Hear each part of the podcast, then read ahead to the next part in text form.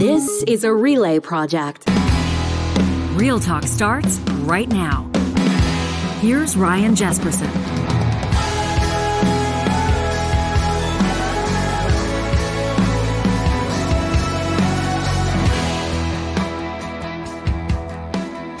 If you can dodge a wrench, you can dodge a ball. Coming up in a half hour or so, we're going to talk to two of the Dwaynes that are excited about the World Dodgeball Championships coming up in uh, less than a week. Canada's playing host this year. It's the first time that the world's best dodgeball players have convened to hand out gold, silver, and bronze. Obviously, a COVID interruption. The last World Championships held in Malaysia. And uh, Dwayne Hoppenbrouwers, who's on Canada's national team, and Dwayne Wyszynski, who's the president of the World Dodgeball Federation, are going to join us. I'm expecting it to be a fun conversation. How could it not be fun talking about dodgeball? But I will acknowledge there's a lot that I do not know. This is inevitable. A lot I do not know about this sport. Uh, that is, it, and I will say this to their faces, Johnny, coming up in a half hour, but but obviously this is not a joke. Mm-hmm. I think a lot of people are going to think this is like a schoolyard game. These are some athletes that have, you know, they were probably the best in the schoolyard at the game, and they went on to pursue these professional careers. But I suspect you could underestimate the skill involved or the velocity of the balls coming at you. I thought you were going to say violence, because I remember dodgeball in school. It was no joke. It is me that. No joke. And now it's like tenfold. It's a serious sport. I had a couple teacher teachers, like in particular phys ed instructors, that would get in on the dodgeball game, and they would kind of use it to work to out. Let out. To, they would use it as a bit of an outlet. Anybody that has turbo in their car, you hear when the turbo goes psh, and yeah. blows off. Like that was that was the dodgeball game. That yeah. was the role the dodgeball game Uh, played for the teachers mm-hmm. that would get in on it. When was the last time do you think you played dodgeball? Uh, probably like back in grade, grade like eight? Yeah, grade, eight, grade school. Probably? Yeah. It's been a long time. It's a long time, yeah. I want to find out what it what it takes to become one of the world's best. I would imagine they have some people that come in there. You know, you kind of want to walk on to the national yeah. team. You were a bit of a big deal back in the day at like, you know, Cloverdale Elementary School. You remember all of the highlights. You've conveniently forgotten all of the lowlights.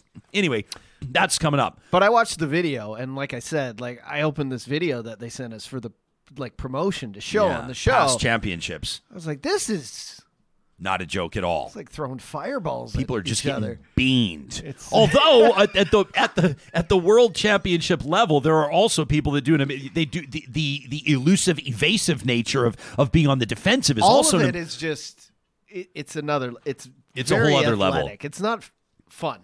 It's it's, it's serious. It is very deadly serious. But at the same time, do people see you like if you go? I'm a world dodgeball champion, and people are probably like, oh, yeah. I didn't yeah. know there were World Dodgeball Championships. Yeah. And so this is a great opportunity for them to put the sport on everybody's radar. I think about the recruitment power that something like the World Dodgeball Championships would have to draw out the next generation of elite yeah. athletes in this sport. Oh, you're a dodgeball champion? You're a dodgeballer. Whatever. They probably call it dodgeballers. And then you grab like a coffee cup off a table and beat them as they're walking away. Then you're like, wha-bam! Who's laughing now? Uh, I promise I'll keep my dodgeball quotes to a minimum. I had to get out the wrench one just because one of the Dwaynes, his wife was tweeting at us, and she she said, he's coming up on Real Talk tomorrow. Everybody tune in. And then she said, extra points for media members who do not make the wrench reference. I thought, how are you going to talk about dodgeball without making the wrench reference? I just couldn't do it. We had to lead with it. There's serious business happening, too, in the world around us. In just a few seconds, Heather Thomson, uh, a consumer behavior expert. I think this is going to be a fascinating conversation about Zellers' return to Canada. It's more than just a store, right? Zellers was was like an institution for a lot of people, a destination. We teed it up on the show yesterday. I was not saying this in a disparaging sense. I was saying I thought it was a joke when I saw the headline that Zellers was coming back because we've been hook, lined, and sinkered before on this. With this, yeah. Right? People believe Zellers is coming back. They're bringing back the hot chicken sandwich. Zeddy, the teddy bear, is going to be coming back. The lowest price will remain the law.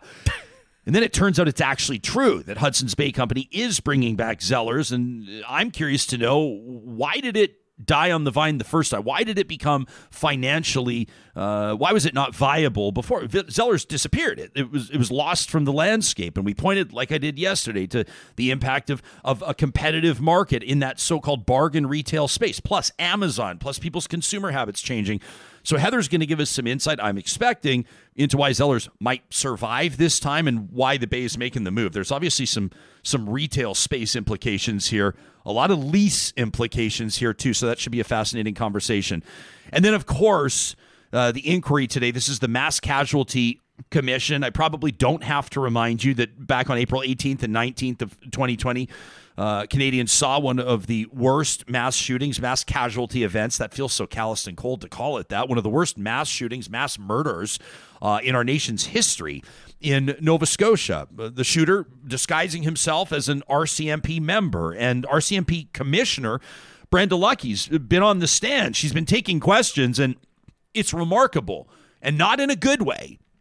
Not in an encouraging way. And I'm not surprised that just by putting my finger on the pulse, so to speak, checking in on my social media, reading the timelines, uh, not just the reporters that are there in attendance, not just the, the commentators, so to speak, but but John and Jill Q Public as well, people that are that are taking in this Mass Casualty Commission, that are watching the R C M P Commissioner take these questions and, and provide candid but grossly insufficient and supremely concerning answers.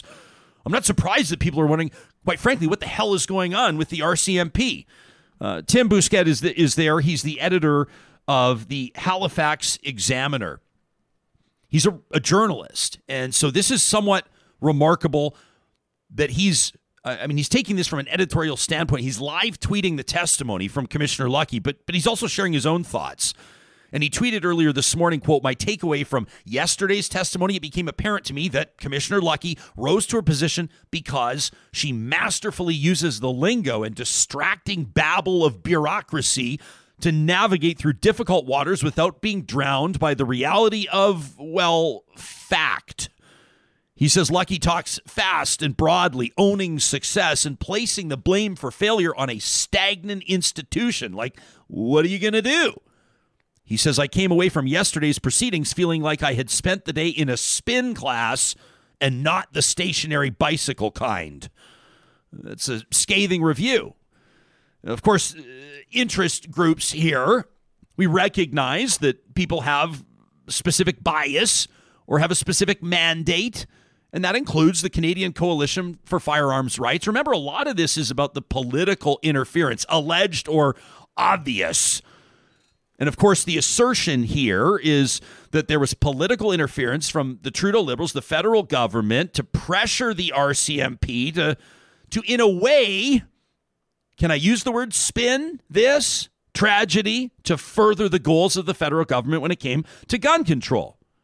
And so the Canadian Coalition for Firearms Rights has posted this exchange. I want to play about forty-five seconds of it for you. This is the R C M P commissioner. Okay, we don't really refer to her like this in Canada, but you could call her Canada's top cop in a way, right? This is R C M P Commissioner Brenda Lucki taking a question on Canadian firearms laws. Have a listen to this. And as the as the uh, the, the head of the firearms program in Canada, presumably you understand that uh, without a, a P A L, either either restricted or non-restricted, um, in any way that that perpetrator is in possession of firearms, it's a criminal offense. Yes. And to the extent that he acquires ammunition is a criminal offense. Yes. And to the extent that any license holder uh, knowingly uh, assists him in acquiring the materials used as part of his. Uh, uh, I don't. I'm. I'm I, I have to say I don't know those laws intimately. I. I'm. If, if you're, I know that there are obviously illegalities when you are, don't have the proper licensing. I know that. Whether the, the restricted, the prohibited, uh, what people can and cannot do with a license, I, I don't intimately know those. But I, what you're saying, I'm, I'm trusting that it's, it's true. Aye, aye, aye. Our Canadians are supposed to be confident, uh, not only in the R C M P's response, and, I, and I'm talking about the reaction in the subsequent months and years of this tragedy, this horrific crime spree, this murderous spree in Nova Scotia, but the direction that the R C M P is taking. This is the commissioner. acknowledging on the record she's not intimately familiar with Canada's firearms laws. What? Tim Bousquet continues to report, and I'm just reading from his, you can follow him, Tim underscore Bousquet online on Twitter. You know, Commissioner Lucki asked this morning, why wouldn't you go along with the suggestion from H Division for a review following the mass shooting? Quote from Lucki, quote, we wanted to give some time and distance to the events going on. She went on to say, I don't have any detailed knowledge of all the reviews that have been undertaken. I am probably not the best person to tell you all of what has been reviewed. She's the commissioner. Asked, so this review won't take place? She says, yeah, it's been held in absence. It's been twenty-eight months, she says. When will it take place? I'm not sure. They talk about tracking and culture change, the, the culture of toxic misogyny and homophobia and how that will be addressed. She says, we have external reports coming in. The talk returns to the R C M P's relationship with G C Surplus. This is uh, the outfitter that the R C M P contracts for its equipment, much of its equipment. This is where the killer got his replica cop car. She says, well, that's the responsibility of the chief financial officer to know the R C M P's relationship with G C Surplus. She's asked, is that under your umbrella? Says Commissioner Lucki. She deals with it. The dude at G C Surplus showed his workers photos of the fake police car, said the killer was building a fake police car. Do you find that concerning? Uh, yes, it's concerning, says the commissioner. Moving on to the tweets during the events. You remember the photo of the cop car, R C M P had that in its possession for several hours before it was tweeted out. Keep in mind, people were being literally shot and killed by a man driving around dressed as an R C M P officer in an R C M P police cruiser.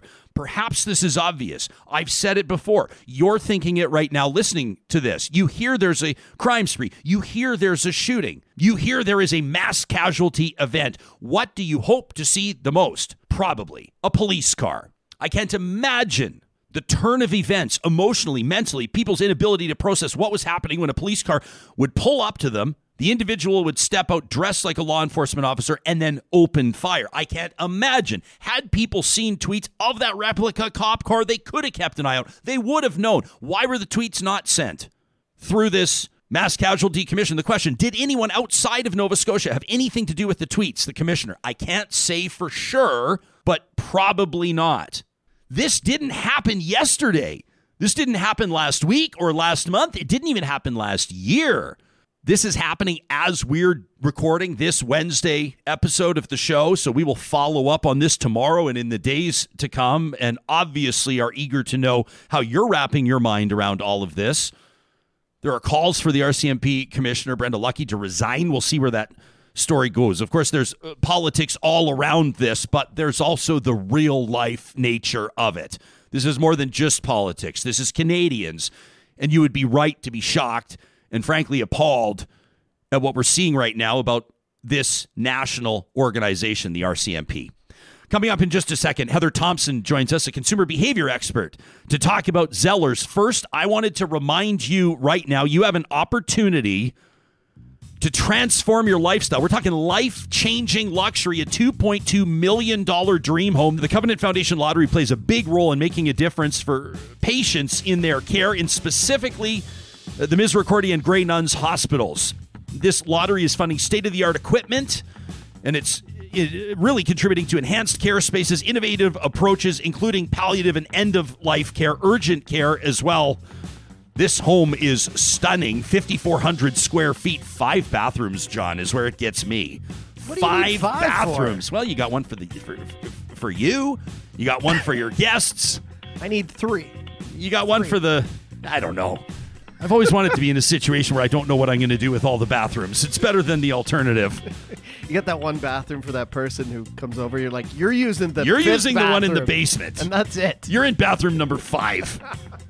Best part about this house, I mean, there's a lot of great things about this house. It's fully furnished, ready to move in. You can get your tickets. You want to do it before the bonus prize deadline of September first. That's in one week from today at covenant foundation lottery dot c a, or give them a call at one eight eight eight, nine four four, two seven seven four.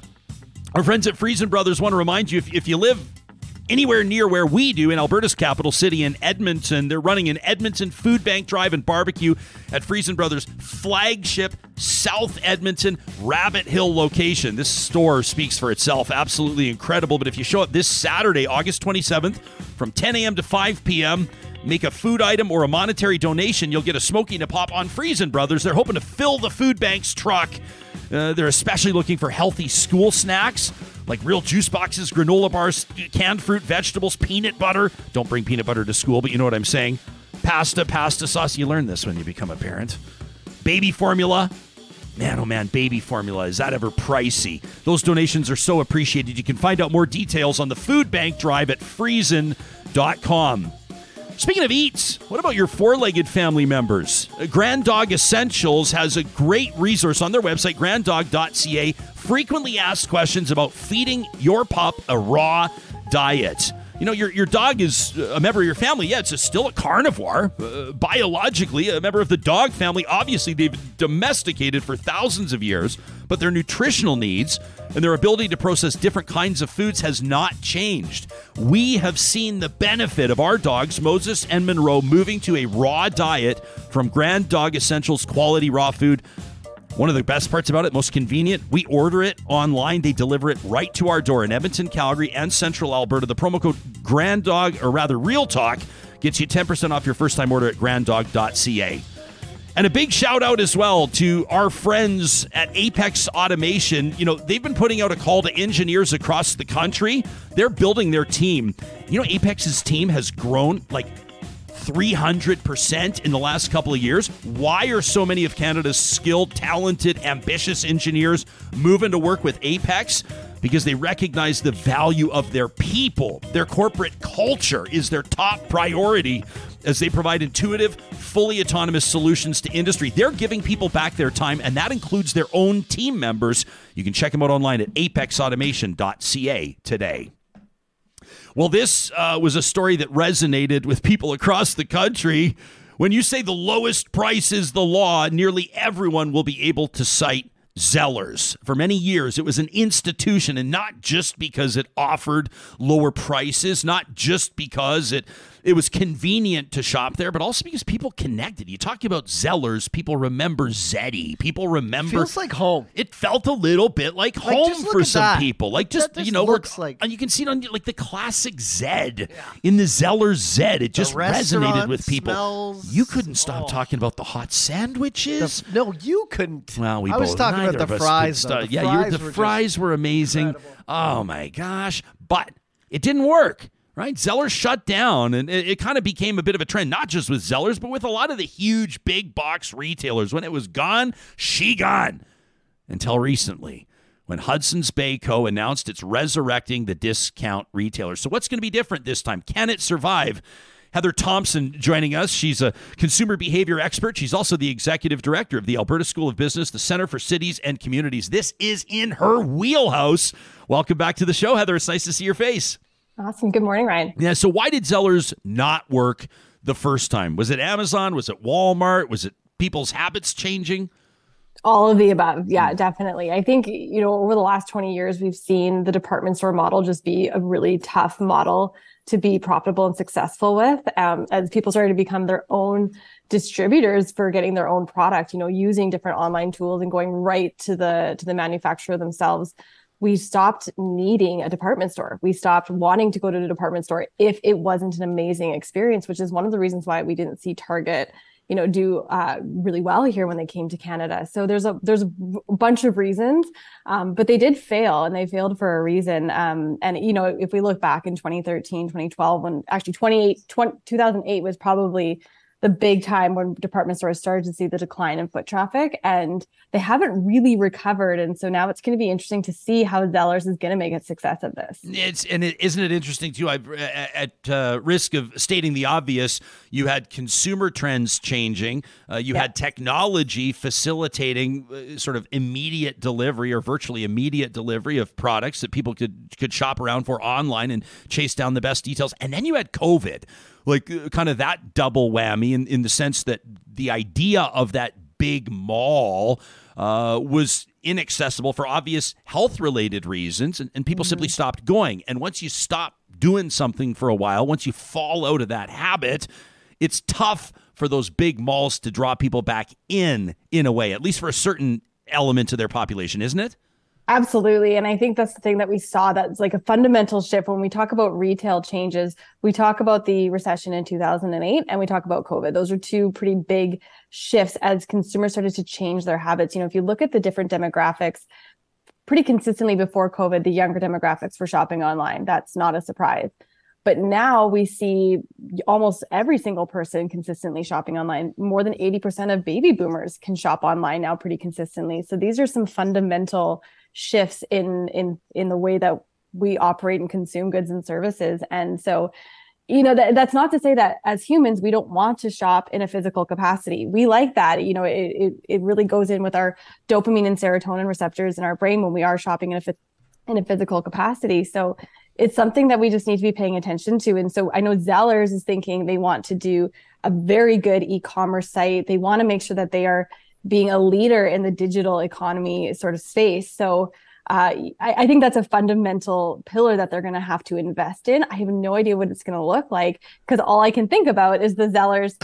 You know, I worked there for like Did three you? seconds. Oh yeah, no, for three seconds. Like it was like a, it didn't work out. But um, yeah, like that's all I can think of is that big space. And, you know, they're they're not being t- super upfront with what format they're going to bring back in. And, um, you know, I was like, are they going to take up their old spaces? It doesn't really look like it. They might go into existing bays um, to take up that room. So it'll be interesting to see how Uh, they they roll this out over the coming years. Oh, man. The more you explain to me, the more questions I have. You talk about they're moving into those existing locations that were previously yeah. you know, Hudson's Bay Coast. I mean, even even in our home city of Edmonton, I was in, a, in what's people will know is the City Center Mall. I mean, we're talking like yeah. big footprint, middle of downtown, a couple of blocks from the Ice District, the new arena.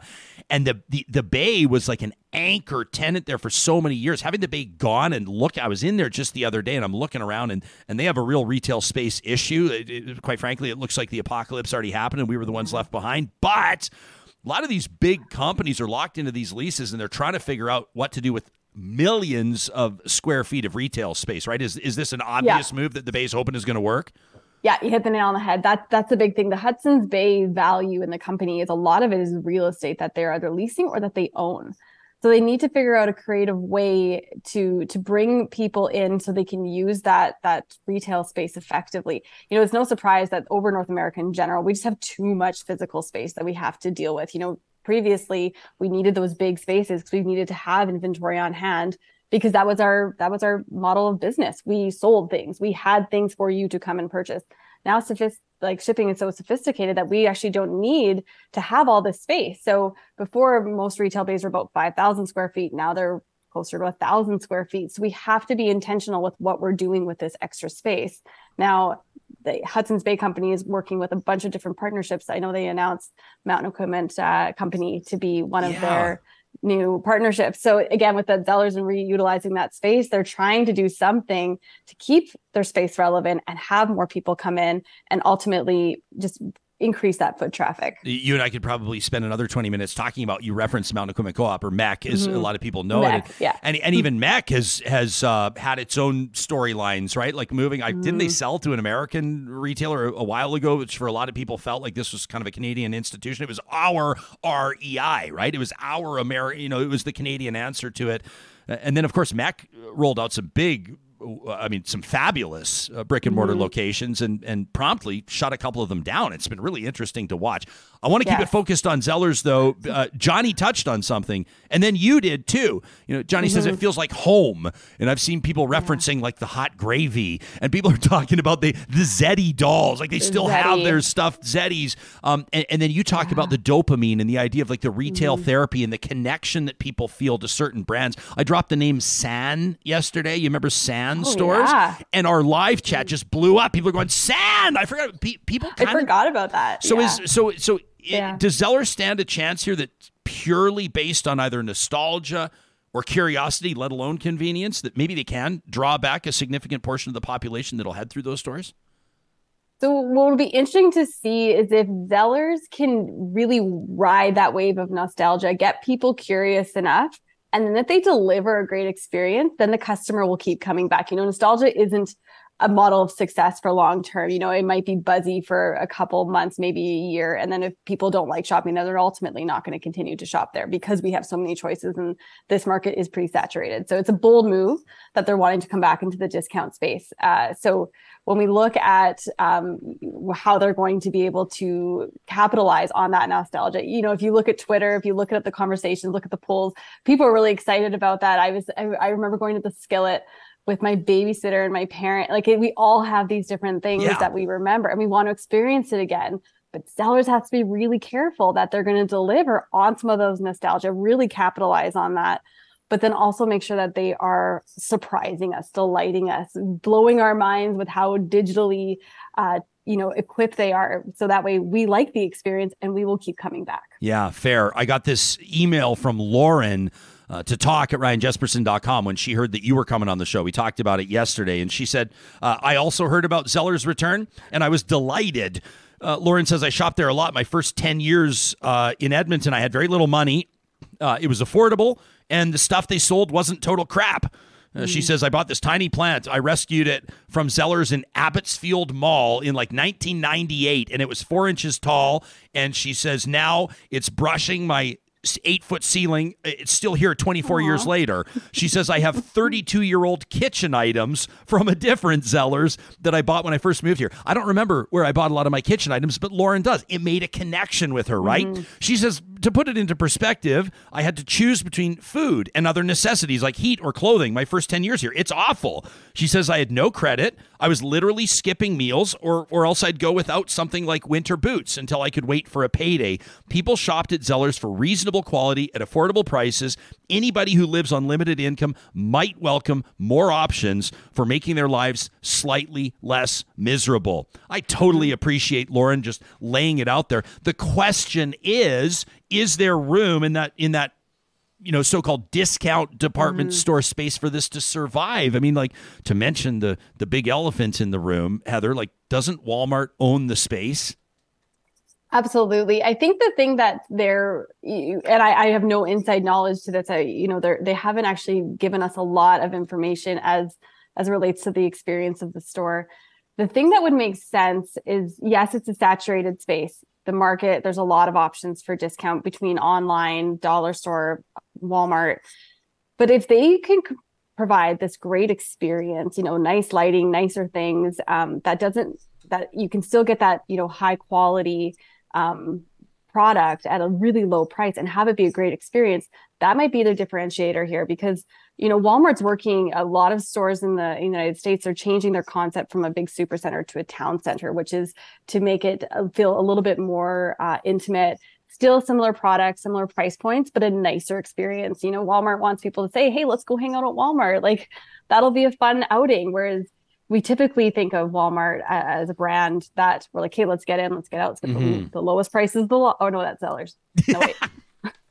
Well, Zellers See, now is I'm gonna, getting them all confused. Zellers is, hey, but it just goes to show the that's their challenge. They've got to differentiate that's themselves, right? Right? That's and, right. And, yeah, then, and exactly. then can they be the, you know, it's it's very interesting, right? Like you'll you'll like a Costco or a Walmart will come to town. Yes. Not not necessarily comparing the business models.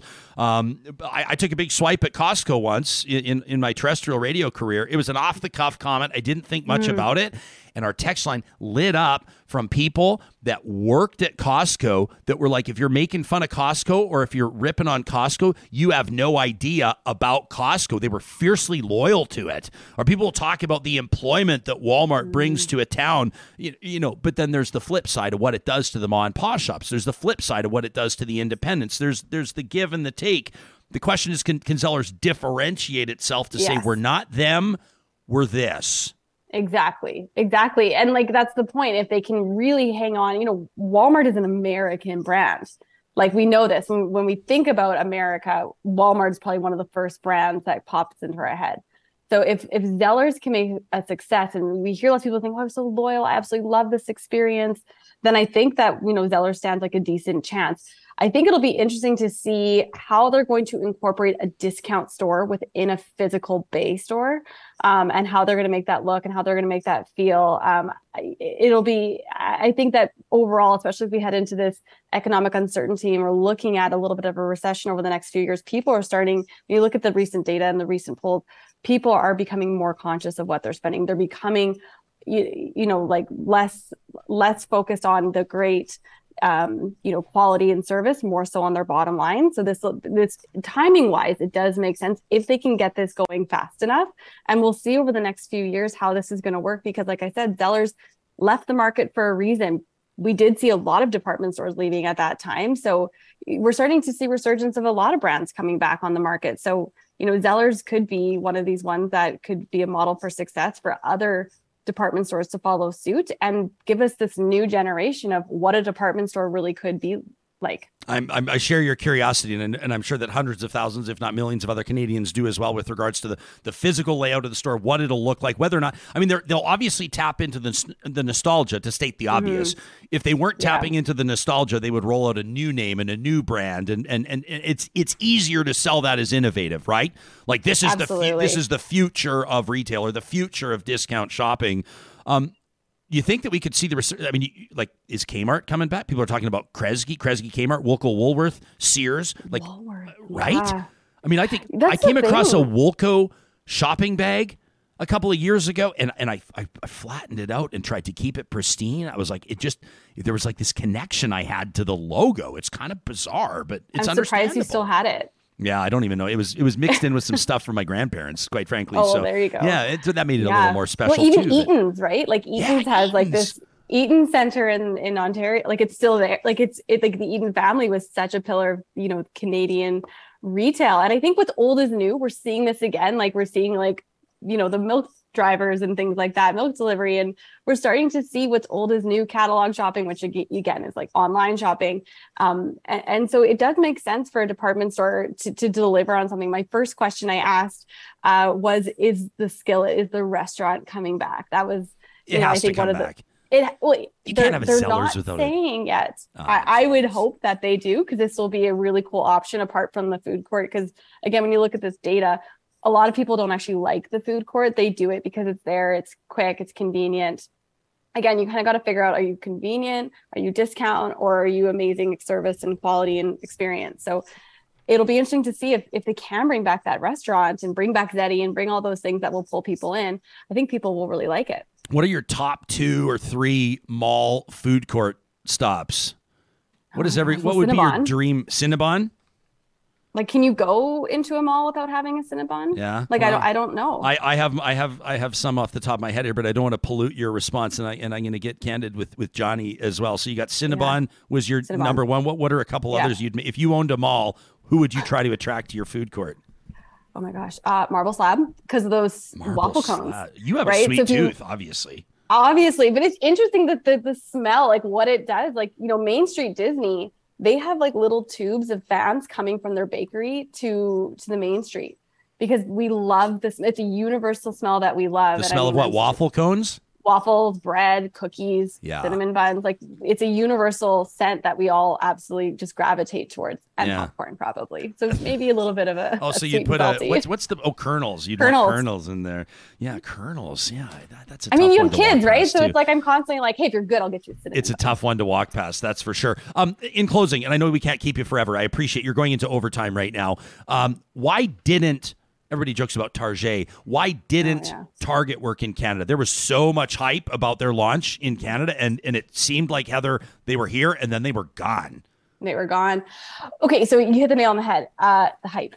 So we were all excited about it. We were ready to go, and we ha- there was enough people that had experienced Target in, in the States, and what we were expecting was a carbon copy version of what they have in the United States. So our expectations were really high. They had also spent a lot of money in the physical infrastructure. So these Target stores from the outside and even the inside, you know, they took over a lot of actual Zellers spaces. They had the, you know, the thirty thousand square feet to work with, but the product wasn't the same. They didn't deliver on the same sort of consistency in the brands. And I think that was something that people were really disappointed about. The other thing that was tough was that Walmart has had, and again, something Zellers is going to have to be um, a little uh, aware of, is that Walmart has a really strong foothold in this market. Yeah. And so the the, the products were probably of similar quality of Walmart, but it was more expensive. And so they just didn't live up to the expectation. If they had been clear from the start, that's going to be a different model, and they just kind of like ramped the hype down a little bit, did a lower or slower expansion, didn't go all like they, they did everything. Like I think they took like a hundred uh, stores in Canada, and they did it all within a few months. So that it was just too much, too fast. And I think that's probably one of the biggest reasons why they failed. Heather Thomson is a consumer behavior expert, and she's also executive director of the Alberta School of Business Center for Cities and Communities. You can check out what she does or get in touch with her on her website. That's heather thomson dot c a. No P in Thompson. heather thomson dot c a. Heather, it's great to see your face again. Thanks for doing the show. Thanks so much. Yeah, you got it. Your top three, Johnny, in a food oh, court. Gosh. If you're if you were putting together your dream food court, I mean, I agree with both of you that like the food court, they're they're not even selling food; they're selling smells. Like you walk yeah. by it, and you're just like you're yeah. like in the cartoon, you're floating over to the Cinnabon.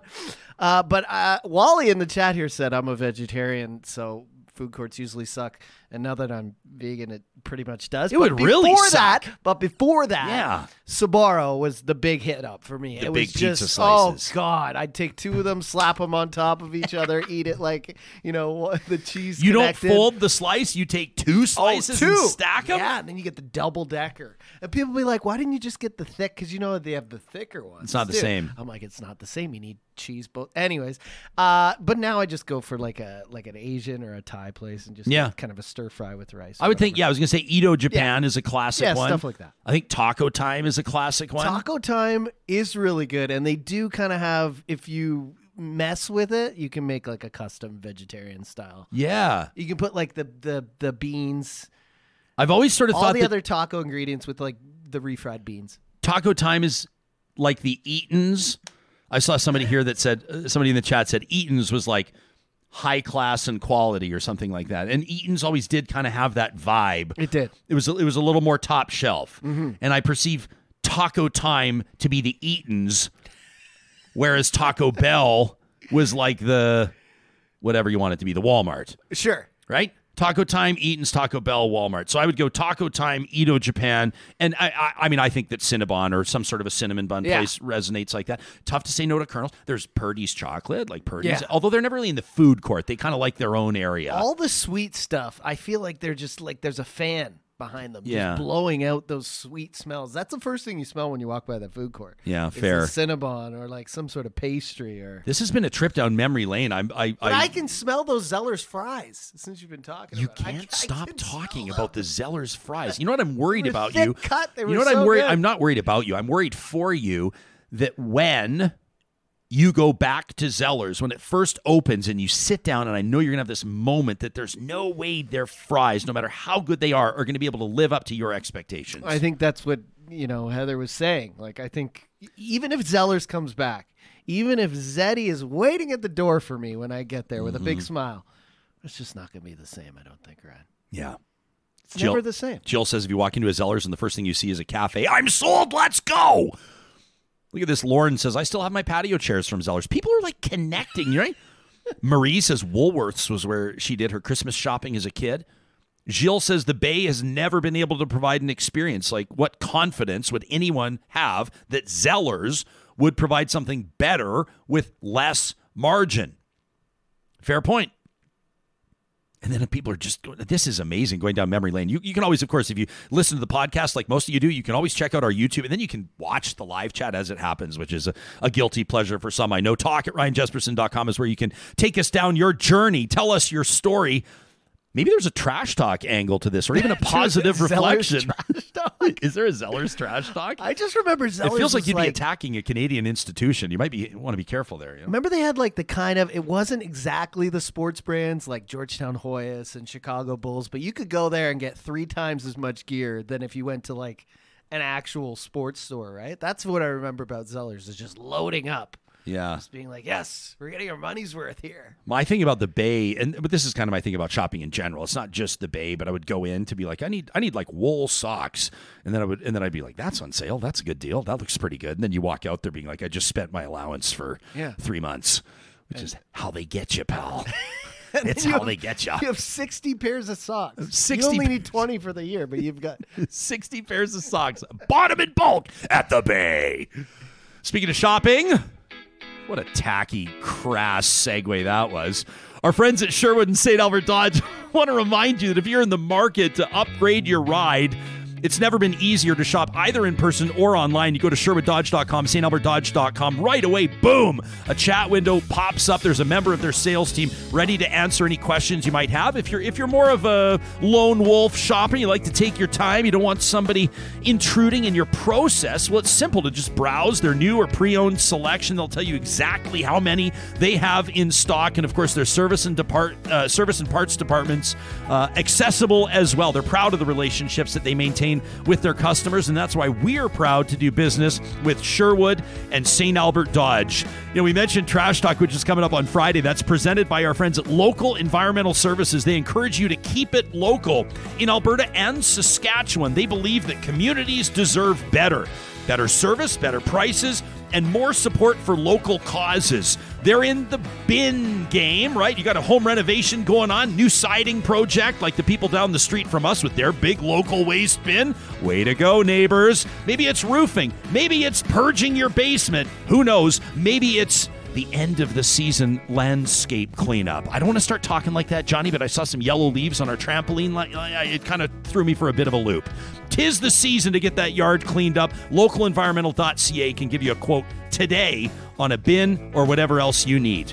At Kubi Energy, they are providing solar energy solutions to power your life. And on their blog right now at kubi energy dot c a, you can check out some frequently asked questions and browse a lot of the recent projects they've done. They've also got a featured article on this Canada Greener Homes loan. This is the forty thousand dollars interest-free loan for solar panels and energy efficiency. Interest-free. Now's the time to get in touch with Kubi Energy, your free quote at kubi energy dot c a. And speaking of those landscaping projects, if you know you just don't have time, or maybe you just don't want to break your back, the team at Eden Landscaping does modern, traditional, and everything in between. Their projects have one thing in common, and that is happy clients. It's why they see return business when their clients move to new homes. It's why they drive their business through referrals. You can get a quote today from Mike and his team. Browse their services at landscape edmonton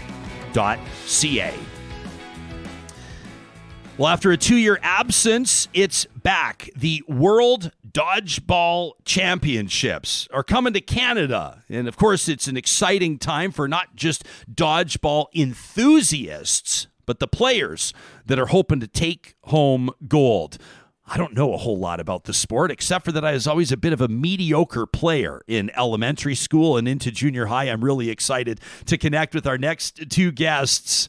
Uh, Dwayne Hoppenbrouwers is a current member of Canada's men's cloth dodgeball team.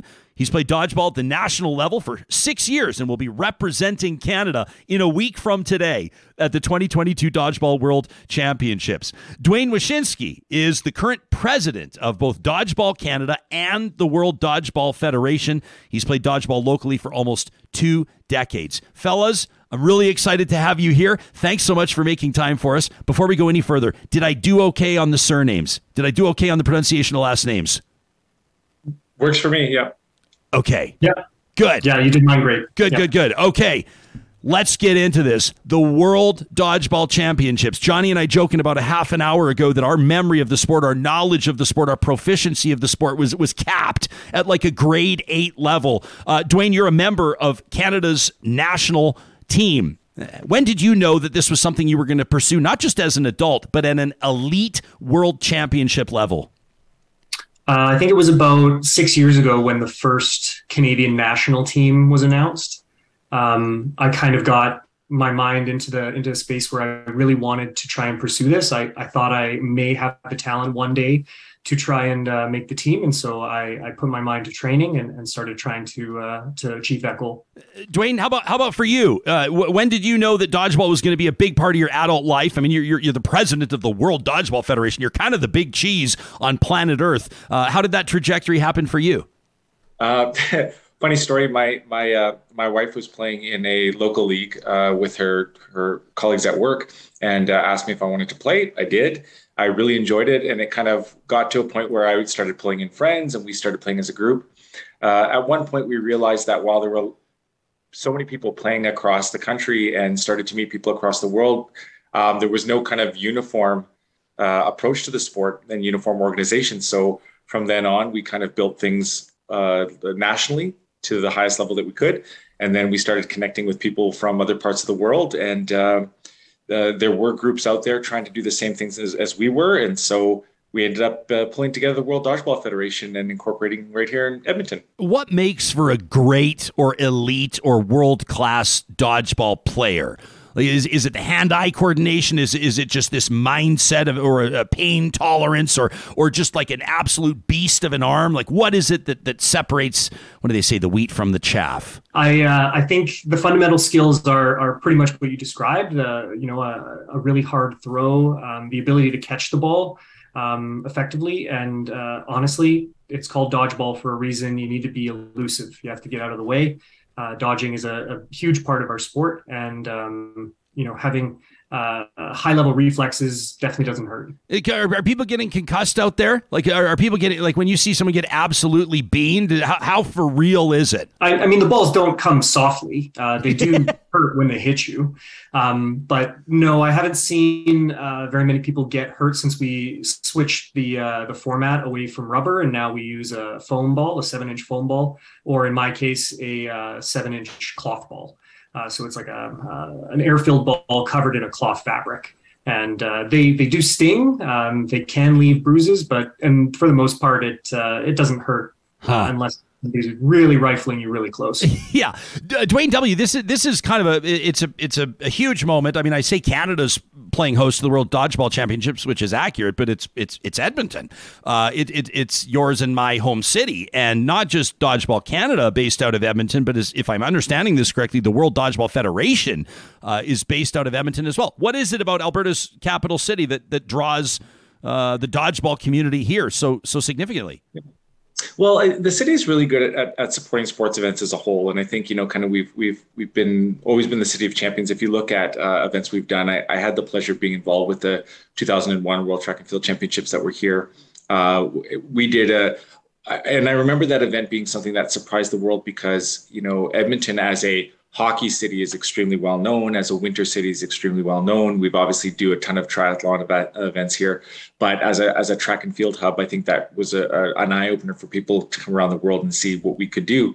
And you know, if you look at the last twenty years, the events that we've hosted, the events that we've tried to host, uh, the the city's very much, you know, very sports minded, very supportive, and the strategy of the city is very supportive. So one of the reasons why uh, you know, we've been headquartered here since since two thousand seventeen, but one of the reasons we want to have the World Championships here is knowing that in the post-COVID world, um, how how a lot of cities were really struggling with their with their uh, approach to return to sport, and I think Edmonton had a good plan, and uh, you know, we were able to kind of pick up the event, uh, and hosting the biggest event that we've ever had, I think, would be a real challenge for a, a lot of communities, but Edmonton's really stepped up to do that, and it's been uh, the kind of place where people want to come in and visit, and people from New Zealand and Australia and Hong Kong, they'll spend extra time here because there's just a lot to do, and uh, it's it's an affordable and and uh, lovely place to to spend some time outside of the sport. Yeah. Uh, how did did I, I, I, I'm nervous that you guys are going to roll your eyes at this question. Uh, Hoppenbrouwers, maybe we'll go to you first on this. Did the, the movie Dodge? I mean, we were joking around earlier. It's like, if you can dodge a wrench, you can dodge a ball, and every, you know, the five Ds of dodgeball and all this kind of stuff. That movie, did it did it do a service or did it do a disservice to the sport? It got it got more people paying attention to it, but did it create some misconceptions? Did it did it portray kind of the culture of the sport even remotely accurately? What was your take when you first watched that film? Uh, so I think I think initially um, I do like the movie, uh, but I do think that it did a service to the sport in that it exposed the game of dodgeball as an adult sport to a lot of uh, people that maybe would have never considered playing it as an adult before, myself included. I, I definitely didn't want to play dodgeball until I saw the movie, and then my wife really wanted to play it, put a team in. So she kind of dragged me kicking and screaming to the court. Uh, and that probably happened for a lot of people. Um, however, now I think that the movie has is kind of uh, done it a disservice over time, where it, it's kind of treats it like a game and not a sport. Right. Uh, like a silly uh, kind of portrayal of of how, you know, people interact with the sport. Um, and from my perspective, you know, the the athletes put in a lot of time and effort and work into training, and um, it's very uh, uh, difficult to try and explain to anyone uh, what dodgeball actually is like, and how, um, you know, players have positions, and, and there's a lot of strategy that goes into this game. Uh, but, um, you know, you always meet that, and you said it, you can dodge a wrench, you can dodge a ball. And, uh, you know, everyone kind of thinks part of it is a joke, and uh, it's definitely not a joke. These these players and athletes are uh, tremendous and put in a lot of time and effort into training. Yeah, well, and, and Wyszynski, I guess that's probably, you know, to to state the obvious, one of the real benefits of of hosting these World Dodgeball Championships, having an opportunity to showcase the the very real sport.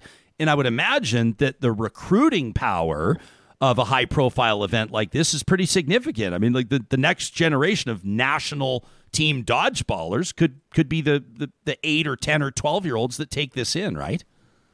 Yeah, I think too, it, you know, and I, I would I would echo Dwayne's comments that that I think, you know, it depends on which part of the world. We've, we've had uh, some of our international federations in parts of the world think that this the, the movie was amazing because it it, it in some areas where they'd never even heard of dodgeball, all of a sudden it was something that they could latch onto. And I think in the Americas, you'll find people, more to Dwayne's point, on the other side of things, will say, okay, you know, it's kind of like, you know, the movie did for us. Like if you look at like Happy Gilmore in golf, yeah, or you know, or, or for for older guys like me, you know, slap shot in hockey, yeah, you know, you would, you know, I think there or was a time Kingpin in bowling. Yeah, exactly, exactly. And I think too, like a movie like Slapshot is something where people in the southern U S, that was probably what they thought of hockey, you know, the Hanson brothers and all the rest. So I, I think there, it's, you know, it's it's a it's a mixed bag. But at the end of the day, we understand people kind of resonate with that movie, and it, it is what it is. But uh, but I definitely agree with Dwayne. I think the athleticism for athletes is is significant. I think if you come and watch a world event, you see a team like, you know, the, the Malaysians build their team in a very different way than the Americans build their team. Just like you would in basketball, right? You'd have, you might have like a, like a big, high, you know, heavy post team, or you might have a run and gun, you know, quick team. And in dodgeball, you'll, you'll find like the Malaysians, for instance, they build around small, agile, wily kind of players on the court, frenetic. And then the Americans, they bring in the arms and they have a really strong dig in game. Um, so it's, it, as with any sport, as you start to see those nuances, it becomes a little more interesting and a little more like, oh, okay, I'm starting to figure this out. And this is a great, you know, opportunity to get that elite taste of that. Totally. I mean, it's it's like watching, you know, comparing, I don't know, maybe this is too much of a stretch. And I, and I, and I, and I do, this is the true Canadian stereotype that I'll take anything and then use hockey as the metaphor, which maybe both of you don't appreciate, but you, you take a look at the, the skill driven Colorado Avalanche and the, the smooth skating Cale Makar on defense. And then you look at the, the Broad Street Bullies, the Philadelphia Flyers of the nineteen seventies, or I think of Darian Hatcher, the, the big D man for the Dallas Stars, where, where, where, you know, you had to be six six, two forty and absolutely annihilate guys on the blue line if you wanted to win in that era. Uh, Hoppenbrouwers, how's how's Team Canada built? Like, how, how would you characterize, how would you describe the, the makeup of our team? And no athlete wants this question before the World Championships, but uh, where do we stand with regards to the gold medal favorite status? Are we top three? Are we top five? What do you think? Uh, well, Team Canada, uh, to your first question, is uh, basically built as like a, a balanced approach. We have some really hard throwers on our cloth team, and uh, we have some really good guys with some strong hands in playing our middle positions. Um, I think we are uh, going to contend for a medal. I, I do think that Canada has a, a legit chance to medal on the cloth side for the men. Um, it's really hard to say where we stand in terms of gold medal favorites. Uh, I think European teams are going to be really tough. They play this style of dodgeball a lot. Uh, this is the first year that Canada has put in a cloth team into the World Championships. So um, we don't really know how we're going to kind of shake out here. Uh, we haven't had any friendlies against any other countries. So um, Great Britain will probably be a really tough team, and same with Austria. as as they say, that's why you play the games, right? Uh, looking forward to it. A week away. I can't imagine how excited you two must be after uh, two years on hiatus as well. People can check out more about the World Dodgeball Championships being held right here in our home city of Edmonton, starting on August thirty-first at world dodgeball federation dot com. Dwayne and Dwayne, thanks for this. We were hoping to have a fun conversation and an informative one, and you delivered on both fronts. Go get that gold and best of luck. Thanks so much, Brad. Thanks for having us. Yeah, yeah, you got it. Thanks, fellas. I, I, I just get the feeling that if you or I, I do this all the time, and you're you're so gracious, and I, I don't mean to speak for you, John. I don't know what your dodgeball game is like, but I, I tell suspect you, if you were on the other side of that court, you would have motivation. Like I would let it. But I have a I have the sense that I would go out there and they'd be like, "Hey, come out, come out for like media day and learn a little bit." Yeah. And I just I th- I you know learn I, about yourself. Hoppenbrouwers there saying like, "Ah, it doesn't really hurt that bad." And I have a feeling that he and I might have a different yeah. version of what hurts when you're beamed in the temple with a seven inch cloth dodgeball. You're gonna learn today. You're gonna learn today. How cool is that? World Championship Dodgeball. It's not a sports podcast, we know that, but this is real life stuff, and it's super fun and very interesting, and I have no doubt that a lot of people are going to take something away from that. Let us know if you end up uh, attending this and you're going to post some video or whatever. Use our hashtag RealTalkRJ and let us know about it. Uh, we'd love to see your posts, and, and maybe we'll feature them right here on the show. Of course, that hashtag is powered by our friends at Park Power. Uh, they want to remind you at Park Power that uh, there's never been a better time for you to take a look at what you're paying for internet, for electricity and natural gas. How many of us are guilty of month to month, quite frankly, bitching about our bills, but not really doing anything about it? Like, when's the last time you shopped around to compare rates to see if maybe you could drop your bill by like five or ten or or twenty percent, or maybe even more if you bundle services? That's what Park Power does. And on their website, park power dot c a, you can use the promo code twenty twenty-two real talk, and that's going to save you seventy dollars off your first bill. That's no joke, especially with the cost of living on the rise. This is not part of the mention with Park Power. Let me be very clear. I could see something was coming. This has here. nothing to do with Park Power. I'm just going to say I am among the thousands and thousands and thousands of Canadians who have had the the misfortune of having our mortgages come up for renewal right now, and rates are way up, mm-hmm. and someone's going to write in and say, what you should have done probably is locked in earlier and you should have paid closer attention. But I am one of these idiots. Mm-hmm. I'm one of these people that doesn't pay attention to that until it's too late. And so yesterday I was on a call with my bank. It's pretty bad out there right now. Yeah. Like, our mortgage is going up by, like, I'm not expecting people to feel sorry for me. I know you're all in the same boat. I know we're all in this together. Our mortgage payment's going up by forty percent. forty percent. Wow. Brutal. Anyway, back to the Park Power mention. Save yourself some dough.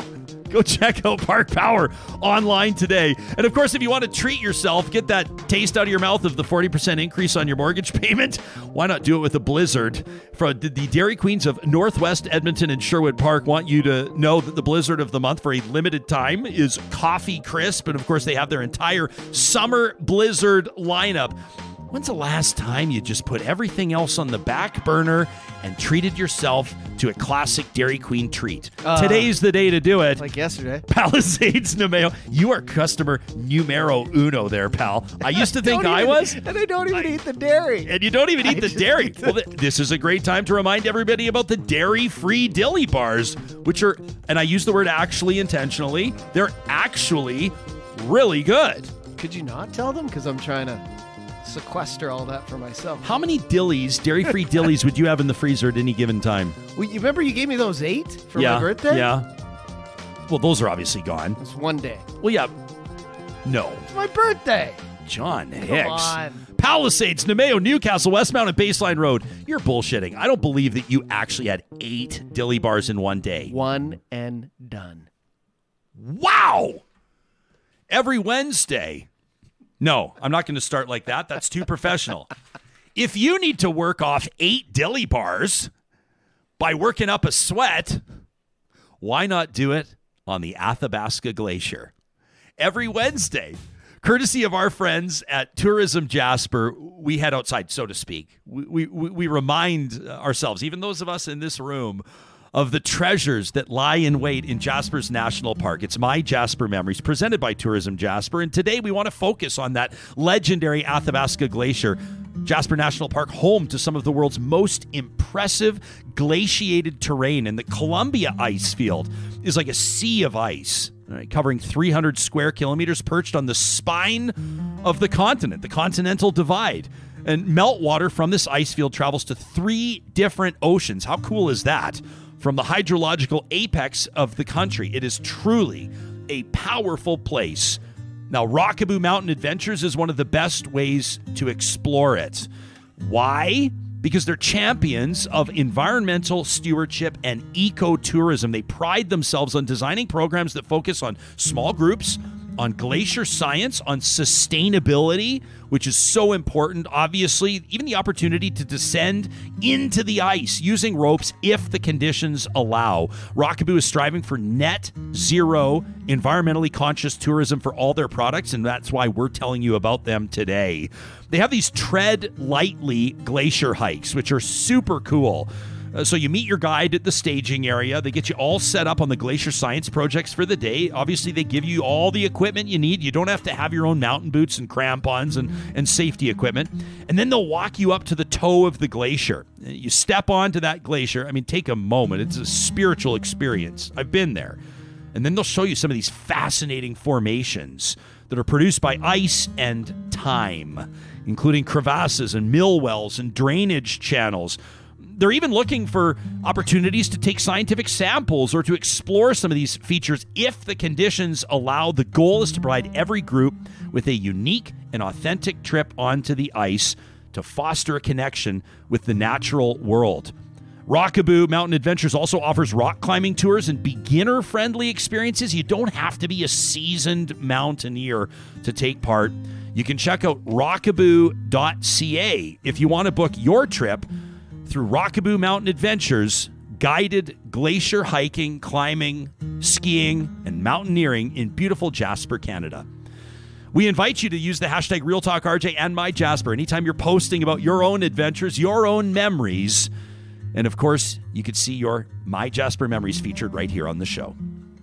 I can't believe that it's already time to wrap for the day. We've had a lot of fun today. I'm going to go back. I want to read more of the comments, people reminiscing about their childhood or earlier life shopping experiences. We'd love to hear from you as uh, Canada waits for more news on Zellers' return. We're going to get serious tomorrow, and we're going to take on some of the other stories that have been flying a bit under the radar. thirty-one years of independence for Ukraine today, seven months into their war, Russia's war against them.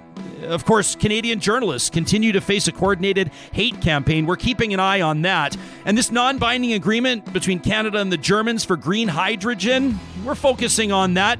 Today's episode of Seriously leads with it. You can find it anywhere you get your podcasts.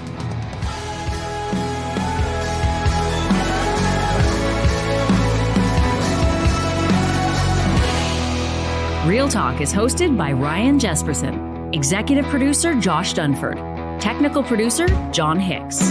General Manager, Katie Cook-Chivers. Account Coordinator, Lawrence Derlego. Human Resources, Lena Shepard. Website Design, Mike Johnston. Voiceover by me, Carrie Skelton.